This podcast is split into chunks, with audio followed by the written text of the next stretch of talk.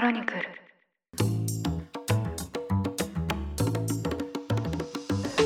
おはようございます。5月9日月曜日。ニュースコネクト。あなたと経済をつなぐ5分間。パーソナリティの野村貴文です。この番組では1日1つ5分間で世界のメガトレンドがわかるニュースを解説していきます。朝の支度や散歩通勤家事の時間などにお聞きいただけると嬉しいです。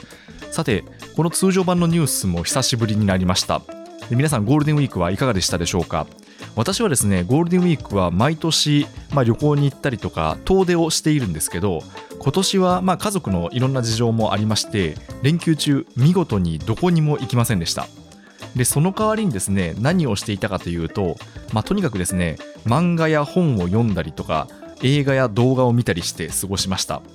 でその中でもですね、まあ、一つ読んでいて面白かったものがありまして、まあ、それがですねマスター・キートンという1990年代の浦沢直樹氏の漫画です。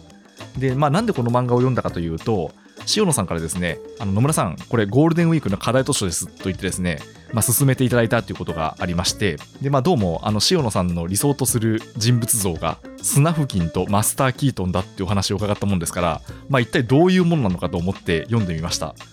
で主人公は考古学者でありそして保険会社の調査員でありで世界を股にかけて、まあ、いろんなミステリーを解いていくという日本人が主人公なんですけど、まあ、結構これが面白くてですね1990年代当時の国際政治とか世界の雰囲気を垣間見ることができました。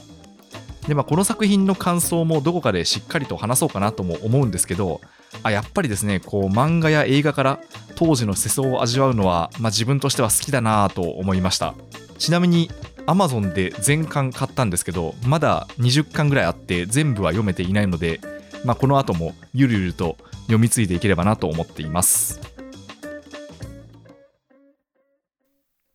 さて今日はウクライナ情勢に関するアップデートです。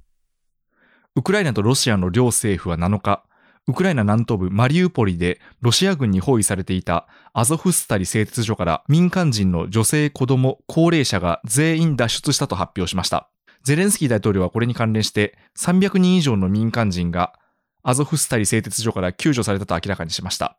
一方で、まだ軍の関係者は残っていまして、それらの人々も脱出させるため、外交交渉が続いていることも明らかにしました。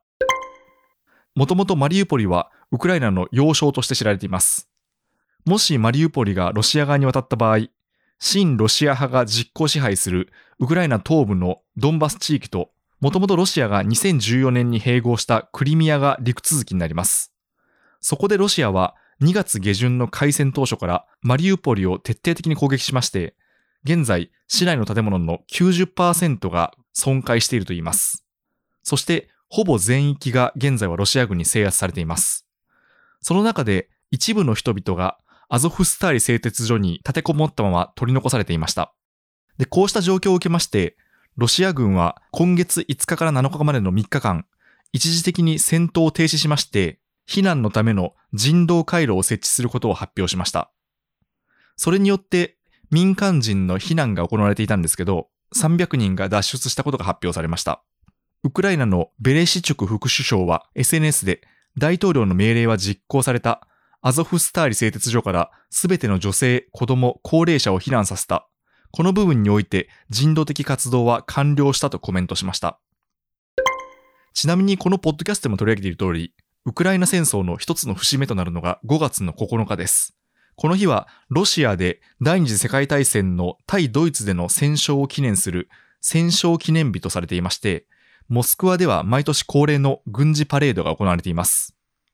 で、現在でもマリウポリのアゾフスタリ製鉄所にはウクライナ軍が残って抵抗を続けています。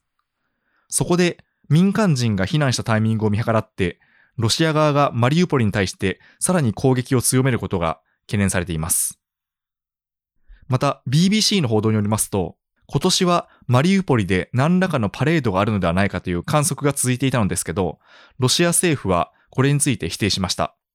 5月9日をめぐっては、この日にロシア政府がウクライナへの特別軍事作戦について正式に戦争だと宣言して国家総動員を発令するのではないかとイギリスやアメリカなど当局者の間での観測が続いています。ただ、これについてもロシアの報道官はそのような事実はないと観測を退けていました。というわけで5月9日の動きについてはこのポッドキャストでも引き続き取り上げていきたいと思いますそして今回はまずは民間人だけでも脱出できたことを、まあ、歓迎すべき出来事として捉えたいと思います。ニュースコネクトお相手は野村貴文でした。番組への感想は「ハッシュタグニュースコネクト」とつけてツイッターに投稿ください。もしこの番組が気に入っていただきましたらぜひフォローいただけると嬉しいです。それでは良い一日をお過ごしください。